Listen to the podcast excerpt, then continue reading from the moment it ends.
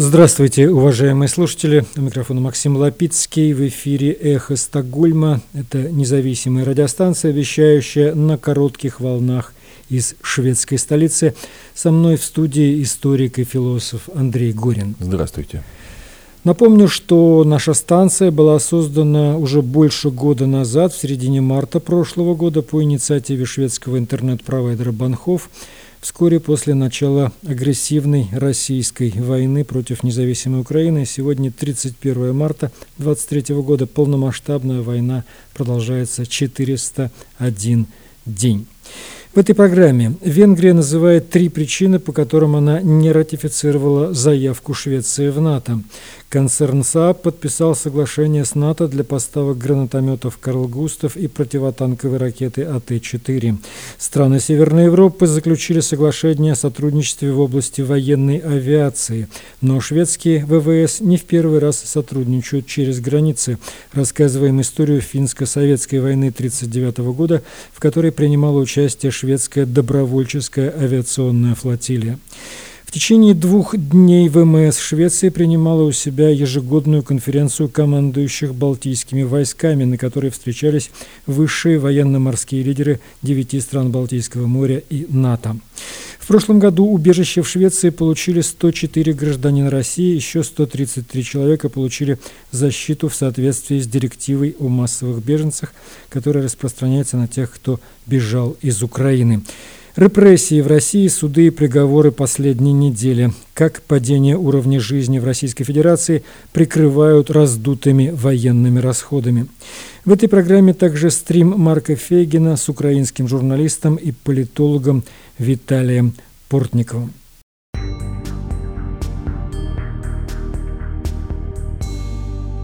Вы слушаете «Эхо Стокгольма». Итак, концерн Saab подписал два рамочных соглашения с закупочной организацией НАТО НСПА для системы вооружения «Карл Густав М4» и противотанковой ракеты АТ-4, говорится в пресс-релизе оборонной группы. По данным СААП, в связи с рамочными соглашениями размещены заказы на общую сумму 350 миллионов шведских крон, это порядка 35 миллионов евро. Размещенные заказы касаются боеприпасов для Карл Густав с поставками в 23-25 годах, а также выстрелов АТ-4 с поставками в 23-24 году. Подписанные нами рамочные соглашения еще больше укрепляют наши отношения с НАТО и упрощают для стран-членов процесс размещения заказов на амуницию для Карл Густав и АТ-4, пишет в комментарии Ерген Юхансон, руководитель направления Saab Dynamics.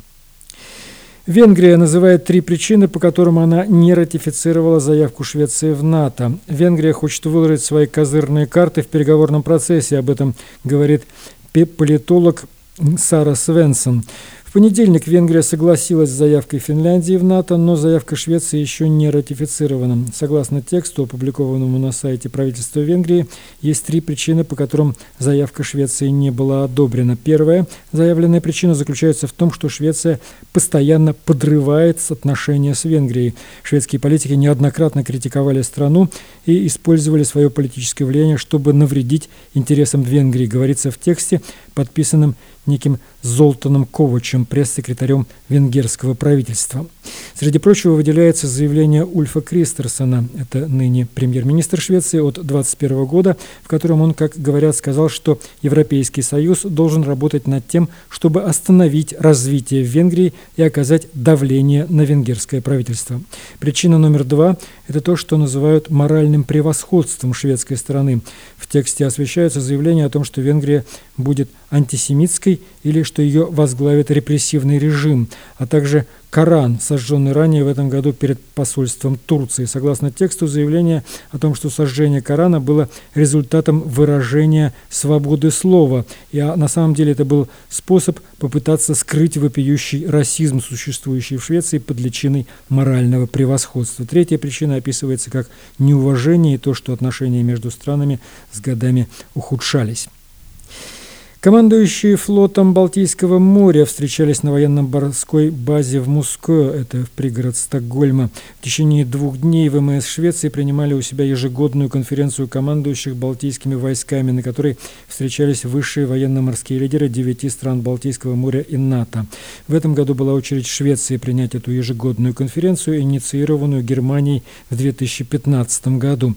Командующие военно-морские администраторы из девяти стран Балтийского моря провели семинар семинары и встречи. Новым в этом году было участие именно военно-морских администраторов, что свидетельствует о важности роли офицера-специалиста в качестве советника и части соответствующего военно-морского управления. В конференции приняли участие военно-морские руководители из Германии, Дании, Финляндии, Эстонии, Латвии, Литвы, Норвегии, Польши, Швеции и из штаба Марком, это морское командование НАТО. Главнокомандующие военно-воздушных сил Швеции, Дании, Норвегии и Финляндии договорились об интеграции военно-воздушных сил этих стран в совместные военно-воздушные силы, насчитывающие около 250 современных боевых самолетов. Подписано соглашение по этому вопросу, сообщила норвежская газета «Афтенпостен» 24 марта. Благодаря этому соглашению скандинавские страны теперь имеют военную мощь в воздухе, эквивалентную, например, Великобритании. Это также дает четкий сигнал о том, что страны рассматривают свои территории как общий интерес. Газета «Даггинс ПС» публикует статью журналиста Андерса Варнеуса, который пишет, «Это не первый случай сотрудничества между странами Северной Европы. Когда 30 ноября Советский Союз напал на Финляндию, финские ВВС были очень плохо оснащены. «Дело Финляндии – наше дело» стало лозунгом в Швеции, который быстро распространился. Качестве первой попытки помочь Финляндии в борьбе с численно превосходящим нападающим противником правительство Швеции подарило самолеты три «Ягдфалька», G6, три «Фоккера» и два самолета «Бристоль «Бульдог». Самолеты были немедленно включены в состав ВВС Финляндии, но требовалось больше помощи дополнительно. Когда шведские военные подсчитали, что не могут предоставить Финляндии дополнительные летные материалы, родилась идея создать добровольческое подразделение с истребительной и бомбардировочной дивизиями в Северной Финляндии. И уже 14 декабря 1939 года шведское правительство дало добро на подготовку штаба авиации. Было решено, что основными задачами флотилии будут разведка и нанесение ударов по российским авиабазам и сухопутным войскам. При наличии возможностей и ресурсов флотилия прикрывала прикрывала бы города Олу, Кеми и Торню истребительной обороной. Набор в эту флотилию F-19 Финляндия, как она называлась, шел рекордными темпами. Уже за несколько дней до Нового года в эту флотилию записалось 240 волонтеров. Из пункта сбора в Хапаранде их отправили поездом в Кеми на север Финляндии. И когда флотилия была создана как полностью шведская, правительство теперь могло также выделять материалы из шведских ВВС. Поэтому в декабре 1939 года было принято решение о передаче в распоряжение флотилии пяти самолетов Хаукер Хартс, 12 Глостер Гладиатор, что соответствовало третьей истребительной авиации ВВС Швеции. 13 марта 1940 года между Советским Союзом и Финляндией было подписано перемирие, поэтому шведская флотилия F-19 проработала всего 62 боевых дня. В результате были сбиты 12 российских самолетов и были потеряны 6 собственных самолетов в боях. Также погибли три шведских пилота. Затем F-19 были выведены из эксплуатации, а шведские пилоты и самолеты были распределены между оставшимися воздушными флотилиями. Вот такая история. И теперь у нас экономические новости из России. Андрей Горин, пожалуйста. Падение ВВП за 2022 год по официальным данным составила 2,1% э, э, по официальным российским данным. Э, но эти данные не показывают, как изменилась структура российской экономики за годы войны. Новая газета «Европа» подготовила дата исследования о том, как падение уровня жизни прикрывают раздутым военным производством. В частности, в этом исследовании – говорится о том, как ВПК, военно-промышленный комплекс, начинает доминировать э, над потреблением в, практически во всех э, сферах, э, областях экономики, когда даже хлебокомбинаты занимаются сборкой беспилотников для армии, а за санкции в итоге э, платят простые россияне. Э, эта сторона статистики очень наглядна. В частности, э, пишут о том, что производство легковых автомобилей за год сохран... сократилось на 67% э, всего автотранспорта, включая грузовики и автобусы, на 44,5%. Э, сопоставимый обвал э, в производстве бытовой техники, э, а в целом розничные продажи падают все 11 месяцев прошлого года, чего не было даже во время пандемии. Так что совокупный уровень потребления за год войны откатился на уровень десятилетней давности. Вот такая разница в рознице, если можно так сказать, как пишут в новой газете «Европа». Спасибо. Андрей, еще одна новость из шведского миграционного ведомства. В прошлом году убежище в Швеции получили 104 гражданина России и еще 133 россиянина получили защиту в соответствии с директивой о массовых беженцах, которая распространяется на тех, кто бежал из воюющей. Количество заявлений о предоставлении убежища от граждан России почти в три раза было больше, чем годом ранее. Число россиян, ищущих убежище в Швеции, увеличилось. В прошлом году миграционное агентство Швеции получило 747 заявлений о предоставлении убежища от граждан России. Это примерно в три раза больше, чем в 2021 году и почти вдвое больше, чем в 2019 году за год до начала пандемии. Число, число просящих убежища достигло пика в начале марта, в первой неделе полномасштабной агрессивной войны России против Украины, и новый прирост был зафиксирован после выступления Путина в сентябре, когда он объявил о призыве на войну еще 300 тысяч россиян. В странах Европы по-разному относятся к россиянам, которые хотят покинуть страну, чтобы их не призвали в армию, в то время как Германия и Австрия говорят, что они открыты для предоставления убежища российским отказникам. Страны Балтии говорят, что хотят принимать таких людей не хотят. Министр миграции Швеции Мария Мальмер Стенегард пишет в газете Даггинс Ньюхеттер, что не хочет комментировать решения других стран Европейского Союза. Она говорит, но что касается людей из России, которые просят убежище, на них распространяются те же правила, что не на людей из других стран, и шведское миграционное ведомство проводит индивидуальные проверки в отдельных случаях. Правительство не собирается менять эти правила, пишет министр миграции.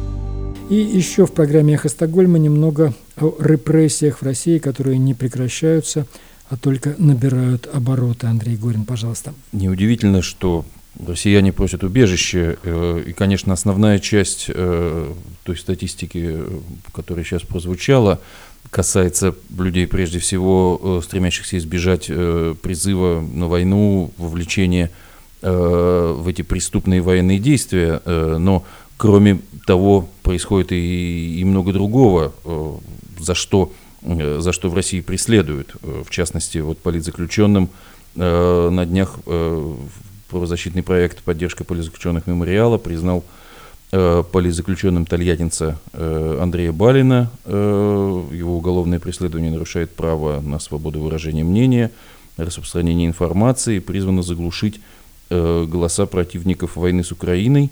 Балин – оппозиционный активист из Тольятти, бывший сопредседатель Самарского отделения э, партии Народной Свободы, он э, публиковал э, в соцсетях э, записи, фотографии разрушений, э, военных действий, э, которые э, Российская Федерация ведет в Украине и э, прежде всего жертв э, среди мирного, э, среди мирного населения, жертв э, этого конфликта.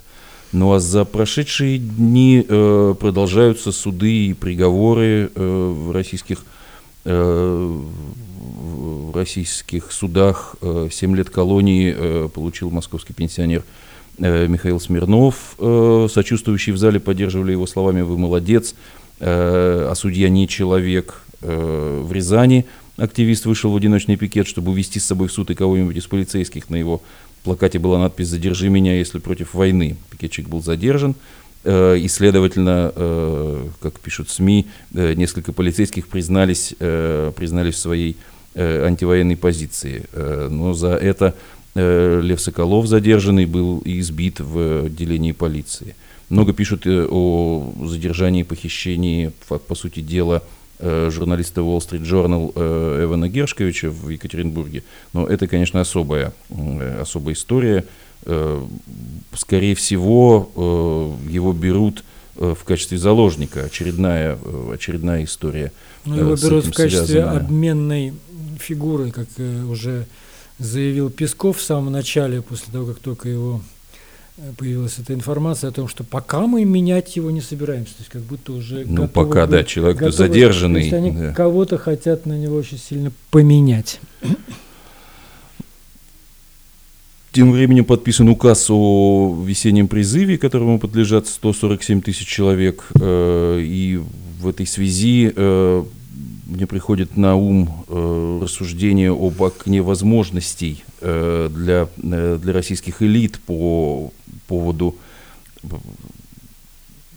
по обмену э, уже э, головы Путина, если угодно, да, поскольку конфликт разрастается, элиты и силовики э, раздражены президентом, но, э, но на бунт они не решаются, возможно, решаться только в безвыходной для себя ситуации, э, в настоящий момент возникает ситуация двойной лояльности, когда, э, предвидя скорый конец э, вождя, элиты могут начать делать ставку на, на преемника, что, что ускорит распад системы. Но некоторые силовики ближайшие будут защищать Путина до, до самого конца. Можно сказать, что это опричнина сравнительно небольшая, может быть, около э, сотни человек. Но уже следующий круг э, может, э, оказавшись в ситуации неизбежной, неизбежной угрозы, исходящей от любого, от любого развития событий, когда они поймут, как пишет в частности Михаил Ходорковский, что пистолет уже поднесен к их голове, возможно, они попытаются найти общий язык с Западом, если, конечно, это не будет слишком поздно, учитывая то, какие формы какие формы гражданское противостояние э, может принять э, в самой России, если это уже не, не наступит стадия стадия гражданской войны. Ну вот как господин Ходорковский представляет силовое решение этой проблемы внутри Кремля? Он видит какие-то конкретные шаги или это все вот такие разговоры? Потому что на самом деле тут должно быть силовое решение. Это должен быть кто-то из приближенных Путина, который должен этот вопрос решить.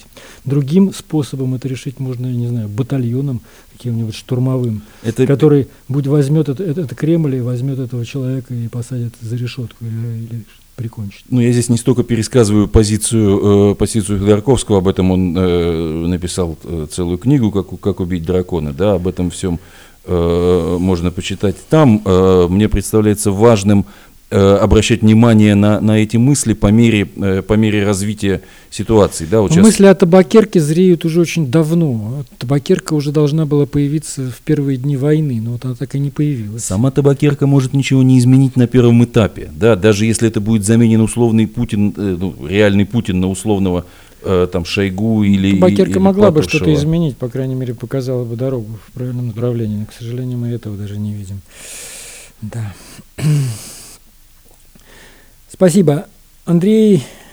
И сейчас мы продолжим программу «Эхо Стокгольма». Напомню, что мы в эфире по вторникам и субботам на коротких волнах диапазон 31 метра, частота 9670 кГц в 10 вечера по Киеву и в 10 же часов по московскому времени. Мы в эфире выкладываем программы на платформах Telegram, SoundCloud, Apple Podcast и YouTube. И сейчас вашему вниманию стрим правозащитника Марка Фейгина с украинским журналистом и политологом Виталием Портниковым. Стрим называется «Философия ядерного шантажа». Такое ощущение, что вот ядерный шантаж, он, с одной стороны, наследуется от советского времени, когда, собственно, процесс, пусть ядерного сдерживания, известная история с взаимным сдерживанием и уничтожением, теория Кеннона, которая в свое время, в общем, получила продолжение в виде соглашения между Москвой и Вашингтоном, советский период при противостоянии еще тогда идеологическом, ну, в целом, в общем, была работающей. И ядерный шантаж постепенно ушел.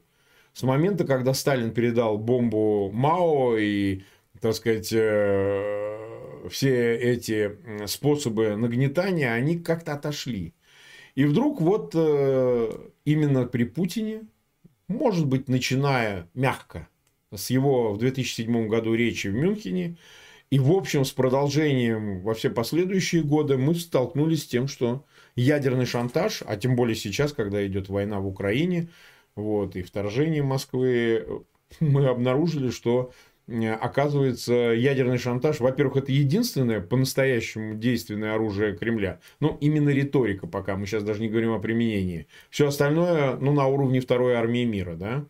А, и самое главное, что это э, попытка то ли вернуть к прежним советским э, нарративам и порядкам, при котором, значит, мы сверхдержавы, ядерные, и этого достаточно. Все остальное по боку. Мы можем в труху все разнести и как бы а, этого достаточно для того, чтобы доминировать, да, ну или быть субдоминантом в этом мире. А вот, и эта психология не меняется, и они ее упорно возвращают, э, несмотря на то, что она, в общем, популярность такой не имеет, даже Китай. Во всяком случае, публично, мы не говорим там не публично, от этого старается дистанцироваться, потому что, ну, как бы считалось в 21 веке, в веке гуманизма, ну, каждый век начинается с того, что люди верят в гуманистическое начало и его торжество. Вдруг мы обнаружили, что вот теперь э, столкнулись с открытой, уже прям откровенной, прямолинейной попыткой вернуть вот эти порядки, при которых э, сильнее тот, у кого ядерная бомба. И это очень соблазнительно, ведь, ведь есть страны, которые, например, Иран, там, многие другие, которые по этому пути следуют, а есть и нормальные страны, которые говорят, ну а что делать? От Украины до Японии, от э, Южной Кореи до бог знает еще кого. Но если это единственный способ защититься от таких агрессоров, которые сами этой ядерной дубиной потряхивают, понимаете?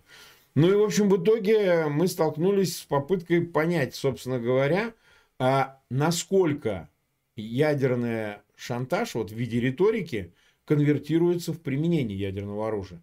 В чем здесь действительно, ну, философия в таком обывательском смысле, но а, мы которую пытаемся объяснить разумными способами. Вот э, с вам слово, Виталий. Как бы вы на этот вопрос ответили?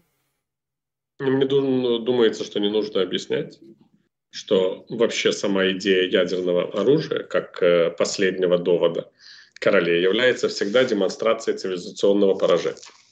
И это даже очень важный момент. Потому что совершенно верно, все эти разговоры о радиоактивном пепле, о том, что мы можем повторить, они стали раздаваться именно тогда, когда стало ясно, что Россия окончательно ушла с авансцены мировой политики. Что она больше не является даже главной опасностью. Что главной опасностью является Китайская Народная Республика. Что все эти разговоры о многополярном мире, которые российская политическая элита начала вести с середины 90-х годов, еще во времена Бориса Ельцина, когда он говорил, тут мы с Китаем покажем Клинтону вообще, какой мировой порядок. Что все это исключительно иллюзия. Что мир может быть либо монополярным, либо в каком-то обозримом будущем биполярном, только в этом биполярном мире Россия не будет би, а будет где-то там среди четвертых или пятых государств. Что придет день, когда не только Индия, но и Нигерия будет куда более влиятельным государством, чем Российская Федерация. И вот тогда возникла идея, да, конечно, все это так. У нас и этого нет, и того нет. И как старый юморески Жванецкого, я не стал теми, не стал этими, я передам тебе свой опыт. Но у нас есть ядерная триада, такая же, как в Соединенных Штатах. Вот что у нас есть? Такое же, как в Соединенных Штатах. Ядерная триада. Это, извините меня, это как, э, условно говоря, личный водитель э, и миллиардеры, и миллиардер вдруг оказываются вместе в сауне. И чем они могут помериться, и что у них может быть одинаково? Ядерная триада. Вот. Понимаешь, Алексеевич? Одинаково это все. Что твои миллиарды? Я тоже так могу. И вот это вот именно, но это когда говорится, в состоянии, так сказать, подвыпившем, когда уже разрешили выпить десятую рюмку коньяка, и уже язык развязался. Вот это вот такое состояние. И, разумеется, когда началась э, война, и когда оказалось, что нет никакой второй армии мира, Mm-hmm. И когда оказалось, что даже там в сражениях с украинскими вооруженными силами, которые вообще не воспринимались всерьез, Россия отступает и теряет уже завоеванные территории, чего очень давно не было. То есть всегда считалось, что если сапог русского солдата там стал, то оно и будет стоять там. А нет, ушли с Харьковской области, ушли из Херсона, имеют шанс еще откуда-то уйти, ушли из, из севера Украины. Это же огромные участки территории, потерянной, уже завоеванной. Угу. Тогда оказалось, что да, но мы можем сбросить на них атомную бомбу. И это как раз свидетельство самого настоящего цивилизационного поражения, потому что возникает очень простой вопрос, а если у вас не было атомной бомбы? Вот как Медведев говорит, ядерная держава не может проиграть. А если бы вы не были бы ядерной державой, значит, очевидно, вы проигрываете. А если бы вы не были бы ядерной державой, то что это означает, что авиация стран НАТО уже давно бы отбомбилась бы по Москве, как она отбомбилась по Белграду, и э, Путин бы уже сидел бы в э, камере Гаагского трибунала? То есть единственное, что защищает вас, ваше государство, ваш народ от краха, это ядерное оружие. Единственное, зачем вы нужны Китаю пока что, это потому что у Китая такого уровня ядерных вооружений нет.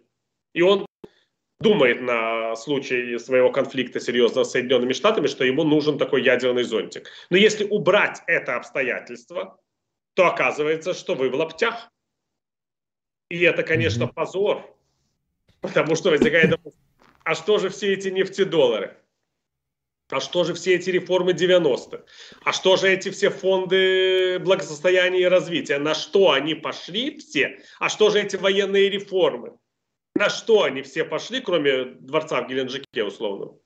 Если и сейчас, как в 1953 году, единственное, чем может напугать это Россия мир, это собственной голой задницы, то есть ядерным оружием. И все.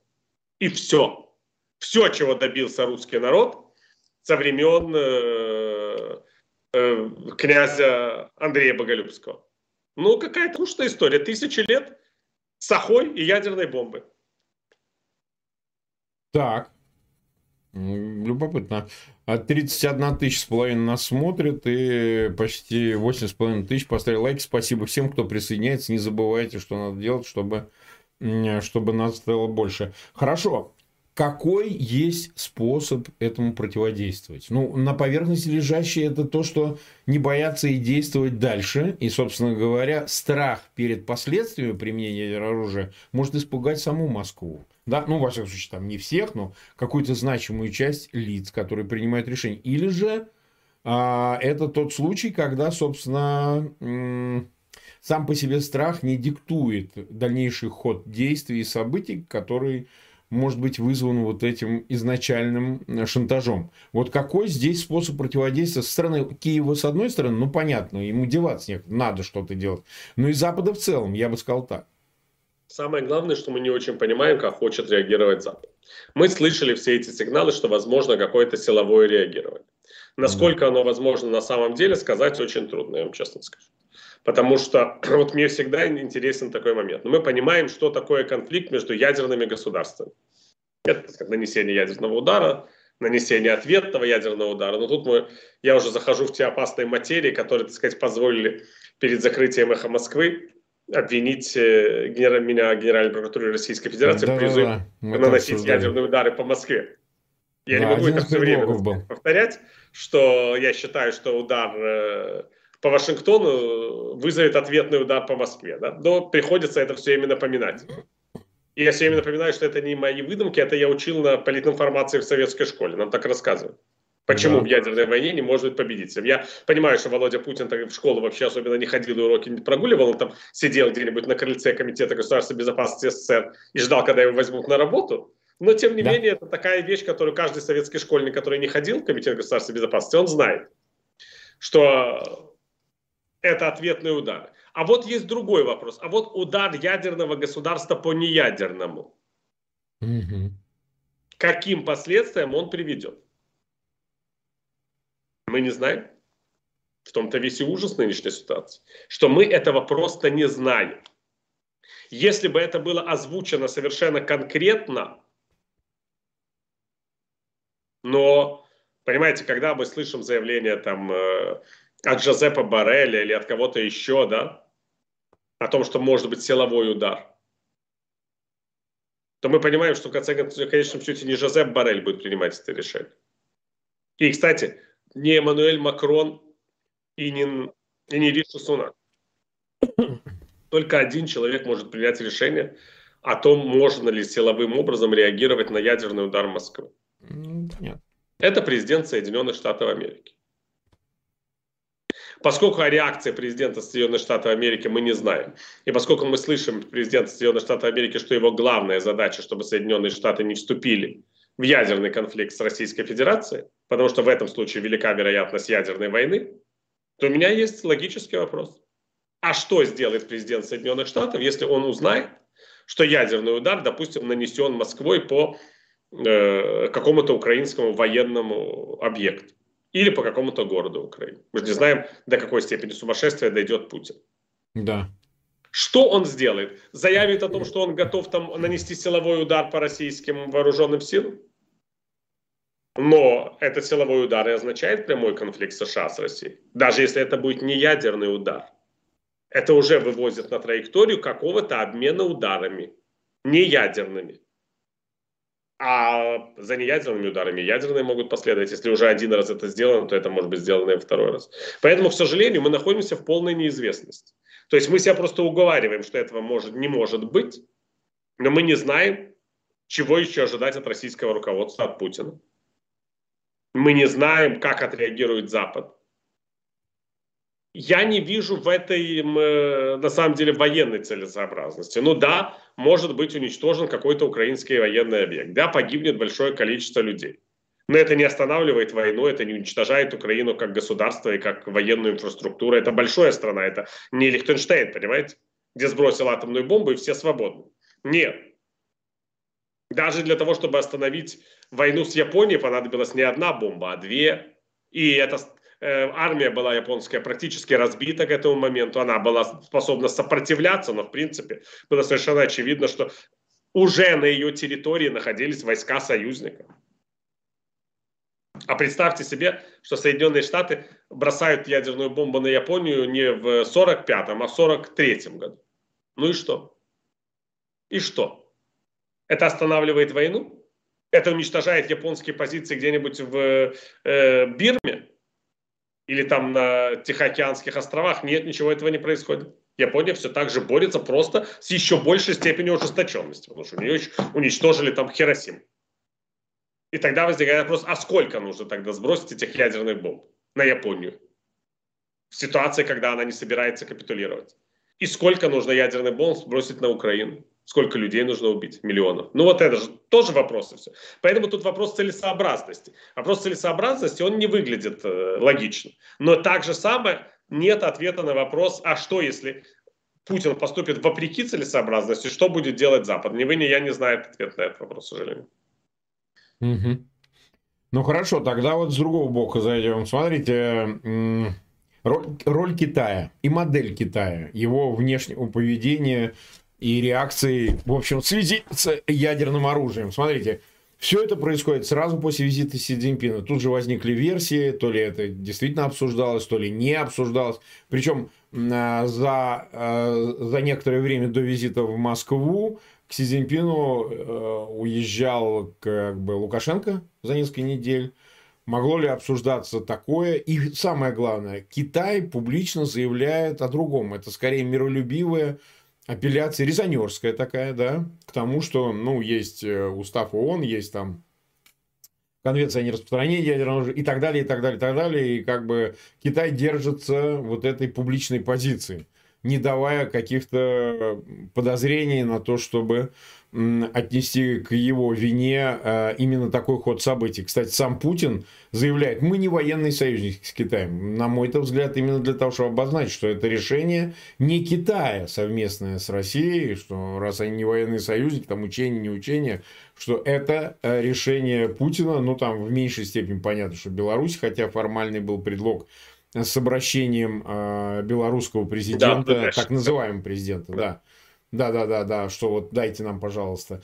А, так вот, э, насколько здесь роль Китая как провокатора или наоборот, значит, стороны, ну, как бы попавшей в некое неуклюжее положение, то и осудить нельзя, но и оправдать ни в коем случае. Вот какой если здесь мы поним... более версия такая? Если мы понимаем логику политических процессов, Марк, то мы с вами должны прекрасно осознавать, что такого рода решения, как размещение тактического ядерного оружия на территории Беларуси, не может не обсуждаться, если Си Цзиньпин встречается с Лукашенко и потом с Путиным.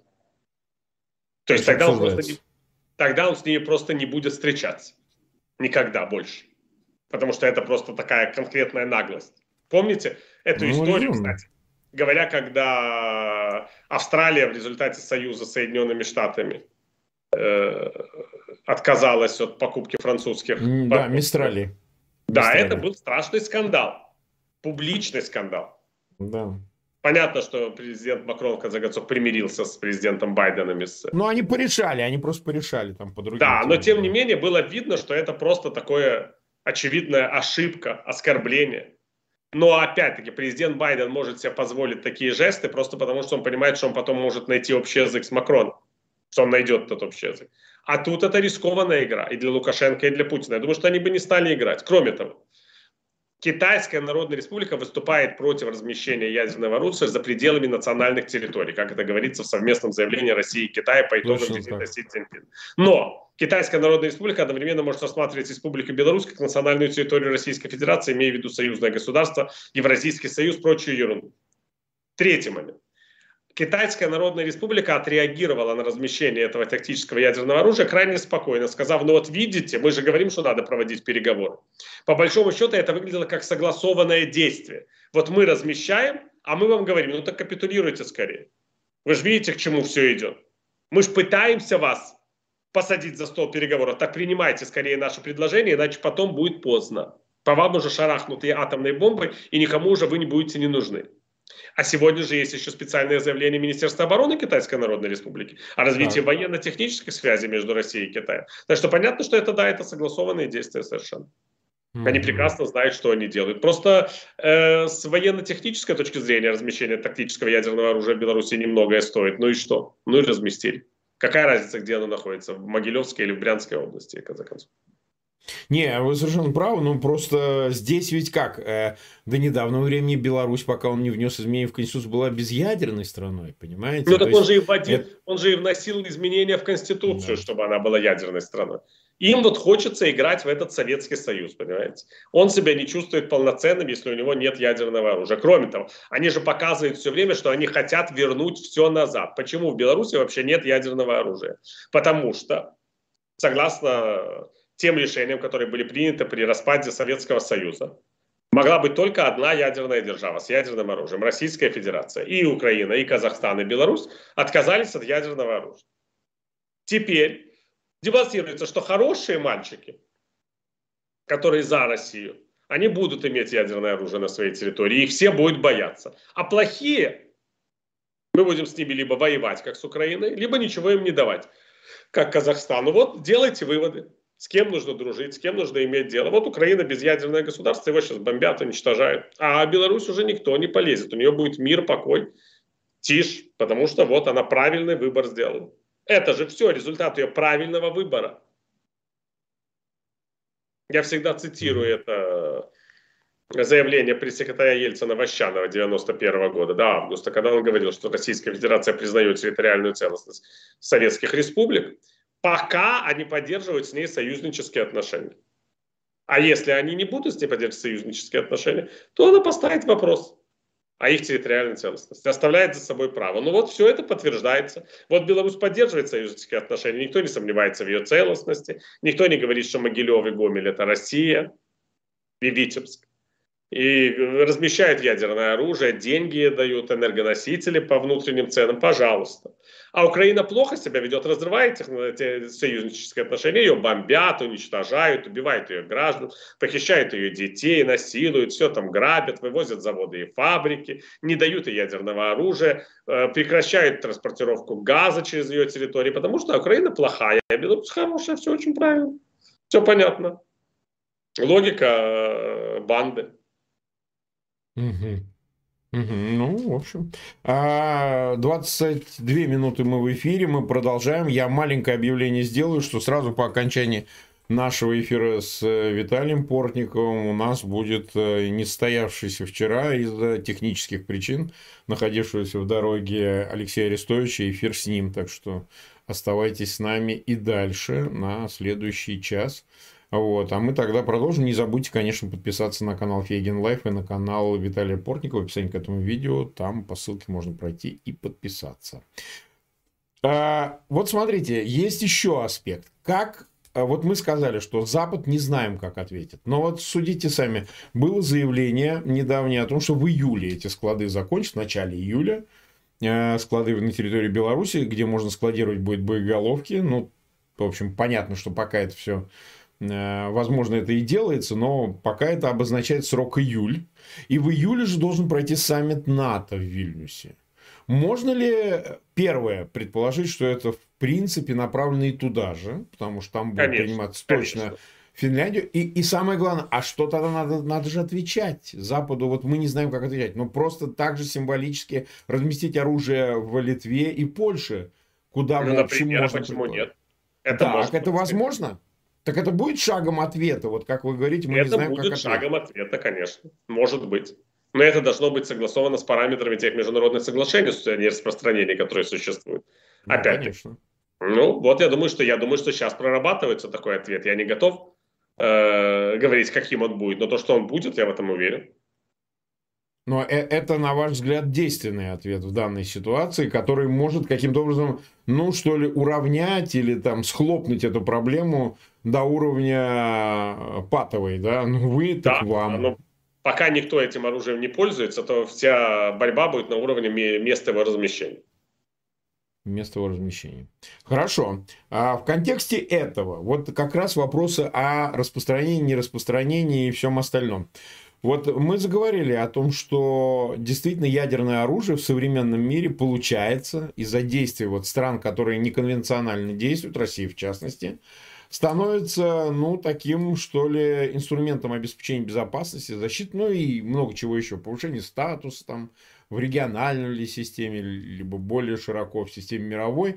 Э, попытки того же Ирана обладать ядерным оружием, причем э, мы знаем, что недавно Китай был посредником э, соглашения между Ираном и Эль-Риядом, заклятыми действительно врагами между суннитами и шиитами. Я не думаю, что таким уж долгосрочным соглашением, но, тем не менее, значит, такое происходит, да?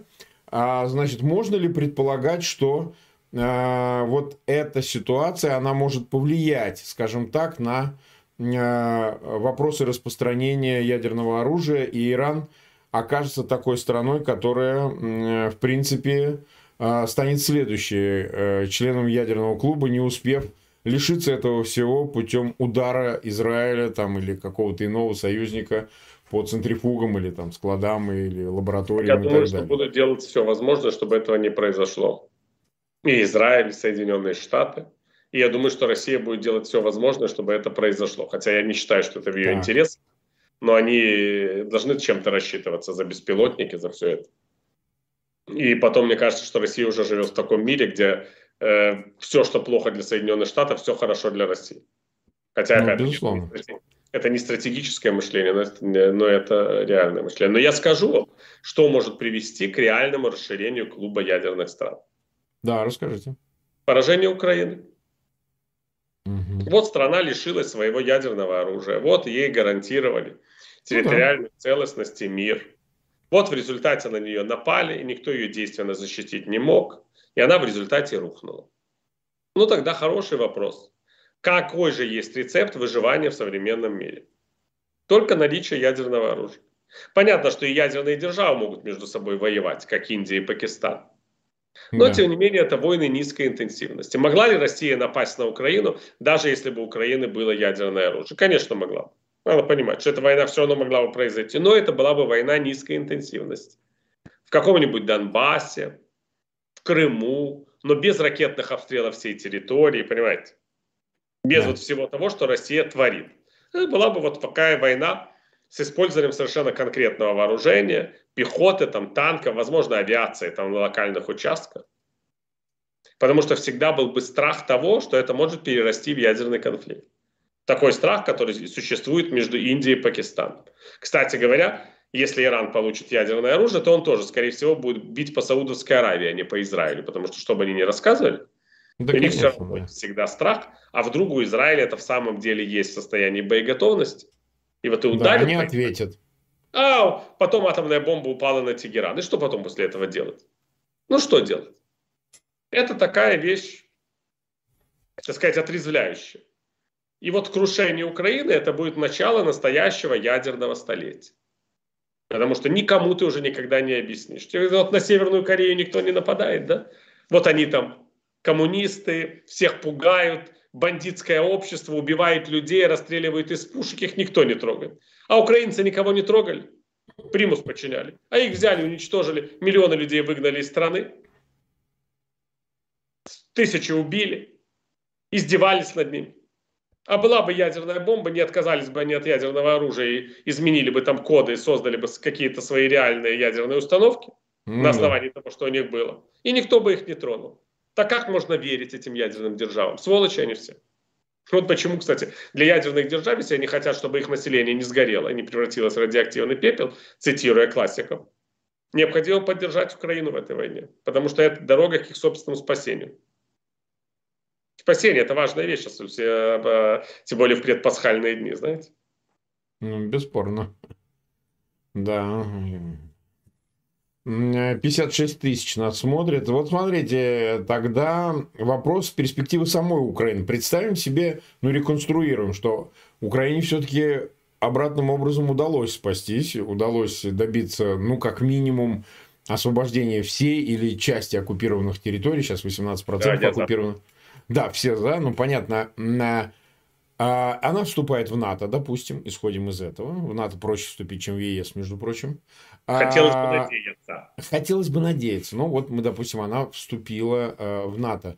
Значит ли это, что для Украины, для того, чтобы предотвратить а, новый акт агрессии, со стороны Москвы или там, я уж не знаю, какого-то супергосударства с участием Китая. Бог знает, как еще будет развиваться человечество, да? Китаруссия.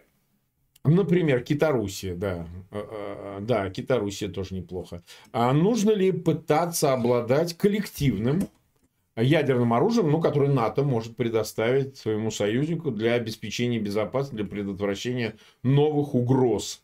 Потому что так тема вот, эта, кстати, один из предлогов это и так был. ядерный зонтик, Марк. Э, а где будет размещено тактическое ядерное оружие в этом случае, на территории Украины или на территории Польши, на территории Финляндии, не имеет никакого значения. Важно, чтобы агрессор боялся удара возмездия. А если, например, все-таки это затянется, период интеграции в НАТО, например? Если период интеграции в НАТО затянется, то на период, пока этот период будет затягиваться, Украина должна пойти по пути Финляндии и Швеции, то есть получить временные гарантии безопасности от Соединенных Штатов и Великобритании. Можно от одних Соединенных Штатов. Ну, мы же понимаем разницу. Финляндия и Швеция эти гарантии, и воюющие Украине уже находящиеся в состоянии войны. Если Украина... Это разные гарантии. Гара... Чем раньше Украина получит эти гарантии, тем быстрее закончится война. Что я могу сказать? Ну, есть же логика. Понимаете, есть политическая логика, а есть логика здравого смысла.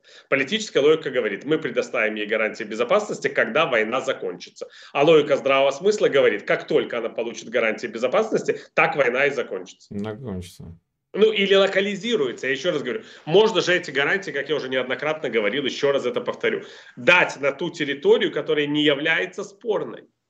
Ну да, конечно. За исключением автономной республики Крым, Донецкой, Луганской, Запорожской и Херсонской областей. Мы признаем эти территории, территории Украины, однако ну, на да, эти территории временно, до окончания военных действий и подписания мирного соглашения не распространяется действие наших гарантий или статьи 5 Устава НАТО. Все.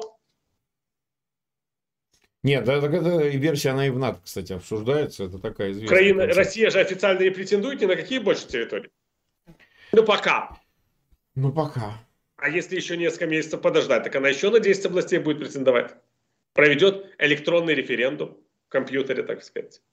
Патрушев с Путиным и Медведевым понажимает кнопки, скажут, все, население Харьковской, Сумской, Полтавской, Черниговской, Николаевской областей, все хотят стать субъектами Российской Федерации. Ну да. Да. да. Ну. Тогда обсудим следующее. Обсудим русскую так называемую элиту. То есть это властный класс в целом. Относительно... Ну, ну, как есть. Но мы, мы, мы ищем дефиницию подходящую. Последним а представителем а... русской элиты, как вы говорите, был Михаил Борисович Ходорковский. Можно к нему по-разному относиться, но хотя бы не боялся высказывать свое мнение и сесть, понимаете, в тюрьму. Ну, так а его на 10 лет и посадили за это. Ну да, вот, э, а на этом, а потом, а люди, которые с этим были не согласны, условно говоря, там, опять-таки, да. можно к ним по-разному относиться, там, Михаил Михайлович Касьянов или, Касьянов, или Александр да. Стальевич Волошин, они ушли в отставку. И Ларионов высказался, надо отдать ему должное. По поводу Ларионов высказался, опять-таки, да. можно по-разному относиться к Андрею, но тем как, не менее. Как, как хочет, да, кто. Да, а Нет, на, ну я... на, этом, на этом элита да. кончилась. Начались Фродковы, Зубковы, прочие. Мы, мы эти, со, со снижением, мы с иронией об этом была, Господи, этого министра обороны. А вот. Сердюков. Сердюковы, да. Вот. вот это вот уже, это уже пошла совсем другая пляска. Не, пляска, понятно. Назовем их так называемые. Так сказать, гоп-элита. Гоп активов. Окей, согласен. Значит, вот э, как для них воспринимается вот этот статус э, ядерного шантажиста волей-неволей при своей, ну пусть даже сниженной субъектности, они несут вместе с Путиным за это известную долю ответственности. За то, что... Ну, вы же, наверное, видели по разговору. Да, э, я об этом и говорю. Иосифа Приходько с Фархадом Ахмедовым, что они никакой да. своей доли ответственности не чувствуют. У них царь плохой, все плохо, царь, царь плохой, всю страну отправил в унитаз. А еще, а был царь Иосиф Виссарионович Сталин, царство ему небесное, если так можно сказать. Он был хороший царь, правильно командовал. Тот правильно командовал, этот неправильно командует. Они ни за что не отвечают. Если завтра атомная бомба упадет на дом Пригожина, то единственное, что ему будет жалко, что э, погибнет народная артистка России Валерия, и он э, будет причастен к ее смерти. Это действительно преступление. Но он даже не подумает, что он ответственен. Угу. То есть, э, фактически, они не воспринимают это иначе, кроме как в контексте всех проблем, связанных а, с самой войной, поражением в ней и, а, так сказать, проблемами этим вызванным там, от санкций и заканчивая, э, так сказать, необходимостью релокации. Там, некоторым-то приходится. То есть, ну, они да. отдельно не выделяют, что стать э, Мне агрессором кажется, ядерным... Мы мы своим присутствием при классическом русском политическом сознании, где все холопы. Просто есть холоп Сашка Меньшиков, который князь, граф. Да. В парике, можно даже его в постель брать в случае, если хочется там поиграться во что-то новое. А есть холоп, Митяйка, у которого вообще ничего, кроме лаптей нету и этого, и армяка.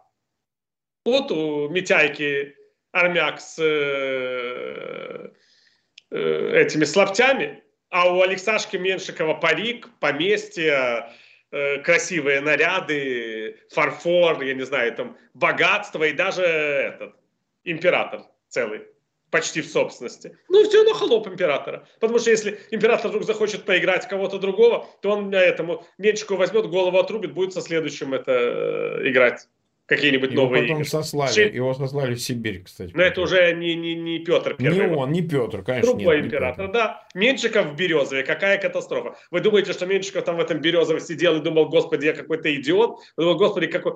Почему ж такой этот э, император немилостивый? Плохой император, тот был хороший Иосиф Виссарионович, то есть Петр Алексеевич, а этот плохой. Ну, так всегда было. Поскольку все эти люди, воспринимает в качестве человека только монарха, просто монарх будет хороший или плохой. А они холопы, угу. ну, конечно, они могут забежать в какое-то состояние иступления в спальню императора, его прибить. Но они потом точно так же служат следующему, они же не пытаются вообще ни в чем участвовать. Они просто исполняют функцию, так сказать, э, ликвидации. Эти тоже, может быть, могут забежать в спальню императора и его прибить. Это я не исключаю. Такое всегда в России возможно. Но они потом точно так же себя будут вести со следующим, кого они изберут императора. Ну. Вот они же, вы же вспомните эту красивую сцену, да, когда Леонид Ильич Брежнев подобострастно вручает Никите Сергеевичу Хрущеву звезду Героя Советского Союза в честь его 70-летия. И смотрит на него влюбленными, испуганными глазами. А до свержения царя остается, остается считанные месяцы. Но пока он царь, понимаете, это, это ведь такое сознание, я его сейчас сравню с сознанием супругов. Сейчас такое, конечно, редко увидишь, но тем не менее вы же знаете, что это было, так сказать, в наше с вами время, сплошь и рядом, которые ложатся в постель только после того, кем выдают свидетельство о браке. Ну, а до этого так. момента нельзя ни в коем случае. Причем, еще раз говорю, это в советское время это было именно свидетельство о браке, а не какой-то там э, священник. Нет, должна была быть печать. Ну и потом, когда развод, то уже больше нельзя. Вот это точно так же, но пока свидетельство о браке, если у тебя есть свидетельство о браке, то тебя могут иметь во все чашки. Mm-hmm. Потому что так официально решено. Подписано. Пленум ну, ЦК КПСС установил. Это генеральный Государство. Секретарь. Государство, да. да, через призму государства. Да. Ну, слава богу, хоть с этим как-то попроще стало, прямо скажем. Поэтому, ну, а. с этим-то да, но с точки зрения политического сознания, Пригожин, как и Ахмедов, кстати говоря, точно знает, что Путин имеет право их иметь куда угодно, просто он плохой любовник. Угу. Но, то есть это не любовник, это муж плохой, дурной, втянул в авантюру. Условия денег нет. Все спустил в унитаз. Еще и бьет. Но муж же. Угу. Ну что можно сделать? Только рассказать приятелю по телефону. Ой, ты представляешь, какой мой-то, господи, опять пришел-то, господи, весь пьяный, ругал меня, оскорблял. Я ему говорю, я уеду в Париж. Да. А он говорит, да езжай куда хочешь, все равно все деньги у меня останутся. Тварь ты эдакая. Плакала всю ночь. Рыдала. Он меня сапогом еще заехал, сволочь. Ну что можно сделать? Что можно сделать? Господи! Ну, чем вот эти вот стенания отличаются от того, что говорил Пригожин? Муж народной артистки. Ничем. Ну... Это не человеческое сознание, понимаете? Но мы же не удивляемся этому. Вся русская культура на этом э, стоне, понимаете, построена, а не на том, что в горящую избу войдет. Где та, которая войдет в горящую избу? Вся русская культура построена на этом крике про пьяного мужика, который в очередной раз валился, всех побил, все разбил. Но ничего не поделаешь, потому что есть печать. Ну. Угу. То есть, по существу, получается, а, я как бы риторические вопросы задаю, которые вот и зрители, может быть, хотят знать. То есть расчета на то, что кто-то захочет спрыгнуть или наоборот э, не спрыгнуть, а скинуть. Нет, почему? Я же еще говорю, такое может быть. В конце концов, она не выдерживает, душит его в пьяном виде или там бьет его ну, чем-то тяжелым. Ну. Но потом опять выходит замуж за такого-то. Она же других не знает. У нее же там в поселке рабочем других и нету, она со следующего выйдет такого же. Понимаешь? А если выходит замуж за учителя какого-нибудь Михаила Сергеевича, то потом ненавидит его всю оставшуюся жизнь, потому что он ее не бил, пьяный не приходил. Приходил и какие-то умные речи говорил. Непонятно даже о чем. Она же даже на могилу его потом не приходит. Что это за человек такой был? Может, не любил ее вовсе? Такая страна. Так. Это был стрим Марка Фейгина с украинским журналистом Виталием Портниковым. Напомню, что мы публикуем эти стримы с любезного разрешения Марка Захаровича Фейгина. Передача «Эхо Стокгольма» подходит к концу. Напомню, мы в эфире по вторникам и субботам на коротких волнах, диапазон 31 метра, частота 9670 кГц, в 10 вечера по Киеву и в 10 же часов по московскому времени. Выкладываем программы на платформах Telegram, SoundCloud, Apple Podcast и YouTube. Всего доброго, друзья, и до встречи в эфире. До свидания.